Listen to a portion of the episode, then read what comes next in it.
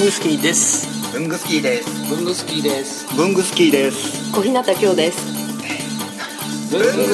ラジオです。ありがとうございます。結局それやる。でじゃあやりますか。前回からの続きです。そうですね、せっかく小日向さんに来ていただいて、ね、うまい棒の話だけをうまい棒とお菓子の話をまさか文具だけじゃなくそっちの方もお話がすごいとは思わなかったんです。もうそもそもライターさんに、はい、最初からもう仕事を始めた時はライターとか？いえいえ、そうではなくて、この文房具に関しては取材を受けて、それでなんだかこの人いろいろ持ってるぞとか書けそうだぞみたいな感じで書き始めたというのがきっかけですね。取材を受ける側だったんですか？はい、そうです。文具については、ね、それは趣味の文具箱？そうです、はい。何年ぐらい前の話ですか？10年は経ってないけど8年は経ってたとか、そのくらいは。もうあれですか、創刊の時とかのタイミング？いえ、そう、もうちょっと後です。はい、15は行ってなかった。どこで見つけられる？ねえ、なんかいろいろブログを見てとか、そういういろいろなそういうネットで見て、なんだか関心を持ってもらって声をかけてもらったというのが初めてでした。やっぱりブログやってないとダメですね。ブログなんだ。一応コラムニストです。あ、そうか。あれはブログなんですよね。あれブログよかった。そうなんですね。はい、じゃあ全然もともとこういう。そうですね。そういう意味では全然別分野では書くということはしてました。ライターというような、はい。あ、そう、はい、もともとそういうのは仕事されてたんですか？なんでならできるんじゃないのというような感じでしたね。もう本当にライターみたいになったのは文具の。はい、そうですね。はい。それが結構本格的に書くようになって。きました。それ以降。なるほど。じゃあ文具好きの方が全然先なんですね。文具がですね。文房具を好きになったきっかけとか頃です。それは幼稚園ぐらいの頃ですね。でした。その当時その新聞の字とかこういうなんか目の前ペットボトルに字が書いてある。当時ペットボトルなんてなかったけど、そういう字をね書き写したいかったんですよ。子供の時に。それで。面白い形があると、その時字なんて知らなかったので、面白い形があるとそれをこう書きたいと思って返してた中の一個に、新聞の隅に上の隅にある昭和何年何月何日（何曜日）っていうありますよね。あれを書きたかったんですよ、どうしても。それであれを書いたら、何月何日何曜日の用の字だけ大きくなっちゃったんですよ。クレヨンみたいなので子供だったら書いてたら、それで悔しくて揃わないから、それでなんでなんだろうと思って、違うのを使ったら、こう同じ大きさになんかできそうだみたいなこう突破口が見えて、それでということはこの先で違うのだろうかとかいろいろ比べるようになったり、あと当時新聞のチラシをいろいろ裏が白いのを探して分別してやってたんですけど、紙によってこの細かいのも書けるとか滑るとか、そういうのをいろいろ比較検討しているうちに、その身の回りのものだけじゃなくてお店に行けばあるんだとかだんだん気づき出してっていうの。それが幼稚園の頃ですか？そうですね。お店に行き出したのは小学校になってからですけど、その幼稚園の頃は家の中でいろいろ比較検討して、もう文房具を。それも覚えてるんですか？もう自分でそんなやってましたね。あと親がすごいでね、新聞の見出しの一面の見出しを書くんですよ。なんか大きくて写しやすいから見やすいし目に入るし、そうするとかっこいいと思う漢字を書きたいんですよね、漢字とかひらがなを。それでそれが殺人の殺の字とか内閣総辞職とかね、なんか内閣の角の字とかちょっと家っぽくて、絵としか思ってないので、で親がそれを見るとなんかずっと殺すみたいなのをずっと書いていてとか、あと通り魔の間の字とかね、なんかね、あと拉致とかね、なんかそういうね、そうなんか目に入ってくる言葉がどうも親が心配してしまう字ばっかりで、何をやってるんだって感じになってしまったんですが、そういう字をね写すのが好きだったんですね。で特にねやっぱりね、今になって思うとこう斜めでバッテンが撮影とバツになって、かっこいいんですよね、斜めとか、あとこうなんか神妙的な感じのとか、それでひらがなの中ではもうがぜんラ行が好きで、ラリルレロかっこいい形が、それでとかなんか好みのひらがなとか漢字とかを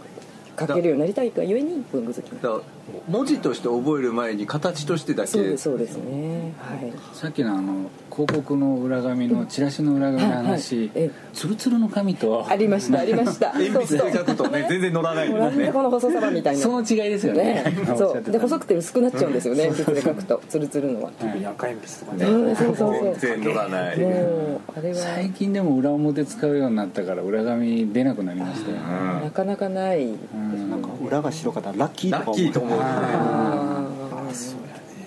でもそういろんな文具がある中で今お話聞いてたらやっぱ書くことにこだわりがあるんじゃないですか、ね、そうですね、うんはい、書くのがやっぱり一番好きなんですね。はい好きです基本手書きなんですもんね、そうですね、うん、よっぽどのことがないから、だからメールとかだったら、まあ、それが方法だから使うし、ツイッターもそうだけれども、うん、できる限り手書きで書きたいなという気持ちが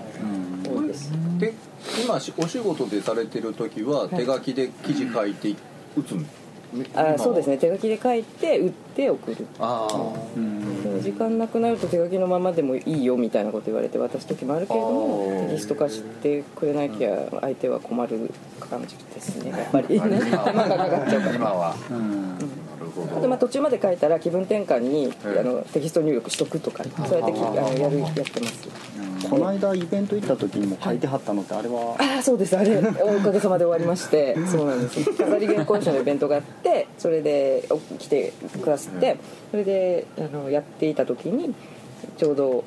あのいろいろな原稿が重なっていて、そこで原稿用紙のイベントだしなんか書いていてほしいと言われたので、じゃあちょうどいいだろうと本番書いてた、本番はやってたお仕事をそうだったんですね、はい、でそのなんか手書きで原稿書くっていうのがなんでわざわざっていう話になるかと思うんですけれども、やっぱりあの手書きだとあのなんかね考えてる時間に、紙を見つめていた方が目が疲れないんですよね。でパソコンを見つめているとあのカーっていう方言がすごい疲れてしまうという気持ち的に何か、ね、なんか吸い取られる感じがしてしまって、それでどうもあとあのキー入力の変換ですごい気が散ることがあるんですよね、まあ、例えば文具スキーって入力したいとして最初はあのカタカナでやったらあのそれ以降はしばらくカタカナで出てきてくれるけれど、文具っていうのと文具が好きっていうあの多分それこの名前の由来ではあるかと思うんです。そういうなんか日本語のでまず関係ないで出てきちゃいますよね。それはまだいいんですけど全く違う文字で出てきちゃう時ありますよね。もうずるっとくるようなそういうのになると私今何書こうとしてたのみたいになっちゃうので、それは確かにそれをちょっと防ぎたいっていう気持ちが一番。ダイレクトに書きたいものがきますもんね、手書きの方が。そうなんですよね。それで手書きで書くようにしてて、だからあのキー入力自体があの嫌いじゃないんですけれども、何も考えてなければ。日向さんの字ってすごい綺麗っていうか特徴がある字だと思うんですけれども、やっぱり字が綺麗だったら自分で書いてて気持ちいいなって思います。いやただね、私の字は本当にあの綺麗じゃなくてっていうのはあのあれペン習字とか習字とかをやっていないので、そのルールは多分外れてると思うんですよ。であと書き順もよく間違えるし、そういう意味で綺麗っていうのは問題があるのかなと思うんですけど、とにかくなんかこう子供の時にこの形って思ったのをそのままなんか自分の好きな形にしたいんですよね、文字を。それでその形が心よいと思ってもらえると嬉しいなと思ってくれて、なんかもう字っていうよりデザインを見てる感じですね。読みやすい、読みやすくてすごくなんか安定していてですね。であの子供の頃最初新聞を書き写してたんですけど、それが多分今読みやすいって思っていただける原因として小学校に入ってから、はい、あの親がいろいろ車で移動してどっか出かけるのを連れてってくれたりということがあって、はい、高速道路の看板を目にすることになってあの書体がうわかっこいいと思って、もう新聞の次に見せられちゃったんですね。その青い看板ですか。あの緑とか緑っていうかね、緑の方にちょっと確認を取ってからあれがそのすごいスピードで通過するときに遠くからも見えて、それで通過しながらも分かるみたいないう風なのをすごい練って書かれた、編み出された文字らしくて、でそこにすごく見せられて、そこだったねすごいそれは通るたんびに書き写して子供ながらに、でも一瞬だからもうダメなんですよ、それでみたいな感じで、でも忘れちゃったりとか、でもねひらがながもう特に秀逸で、あとね馬っていう字があると馬辺になんとかとかあると馬の下の点をね1個にビャって1個の線してる、でそうするとどうも見やすいっていう。もう見て分かればいい形になってるんですよね。そうそうだからね、今もう携帯の特にガラケーの画面って画数が多くなっちゃうと省略しちゃってますよね、ドットを。でもあれも分かるように編み出されてますね。そういう文字にすごい魅力を感じるというか、機能性というかなんていうか、まあパッと見て分かるっていう、なんかちょっと正方形に近いような。そうですよね、あれかっこいいですよね。あれは本当にかっこいい。それでもう未だにやっぱり高速道路乗るのが楽しみで、字見られるから、まあ、最近ではネットでも随分看板の字が見られるようになったし、そのフォントを作ってる方がいて、ね、あれやっぱりなんかちょっとずつ変わってたりするんですかね。それがですね、最近すごい大事件が起こったんですけれども、あれが平木のゴシップに変わることになってしまう。順次新しいところから変わっちゃってるんですよ、書体が。今は何ですかあれ用オリジナルなの？昔のはオリジナルだったんですね、はい、なんかねそういう部署があったらしくて、はい、それで人が作ってたらしいんですけど、今はその平木のゴシップを採用することになったというニュースが何年だったかちょっとあって、でその前すでに首都高では新しい書体になっちゃったんですよ、はい、普通のパソコンのゴシック書体みたいな感じの、それがもうショックで、昔は銀座の銀という金編がですね、はい、下がちょんちょんになってますよね、金って。それがね、はいはいはい、止まるっていう字みたいにこうなってたんですよ、鉄の、はい、金編が、うんうん、こんな字になってたんです。こう金編がこういう風に、はい、これ今も、銀座線の、田原町の一個上の寄りの、なんだっけ、何駅でしたっけ、その駅の地下鉄に入る入り口に地下鉄っていう文字があるんですけど、はい、そこの鉄の字はこれ使ってる、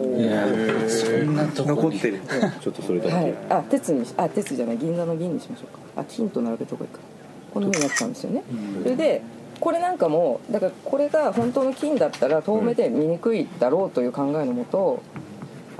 多分ここら辺の線を際立たせたいというの、こっちの方が分かるっていう判断のことを考えられたはずなんですよ。で銀座はこれになっていて、それがある時これになっちゃって、ショック。確かに線が独立してるから見やすいですよね。そうなんですよね。横棒でもなく縦と横ですもんね。固まっちゃいそうなところはなんかこうあっていなかろうがばらかすみたいな感じのちゃんとならないようにしてあるんです、はい、あったんですね。なんか四角を大きめにとかね、東京のインターなんかいまだに昔の字ですけど、普通なんか東京の字ってここ小さめですよね。それがね結構ねこの四角を大きく取ってあるんですよ、むしろこの下が短いぐらい、それがなんとも可愛くてね、あどけない感じでね。それで車とかもそうなんですかね。車の字もそうですね、比較的四角は大きめに取ってあります。だからひらがなでも空間を「あ」とかいう字があったら結構ねここら辺をしっかり取ってあるんですよ、この空間を、中の穴を。だから「の」とかも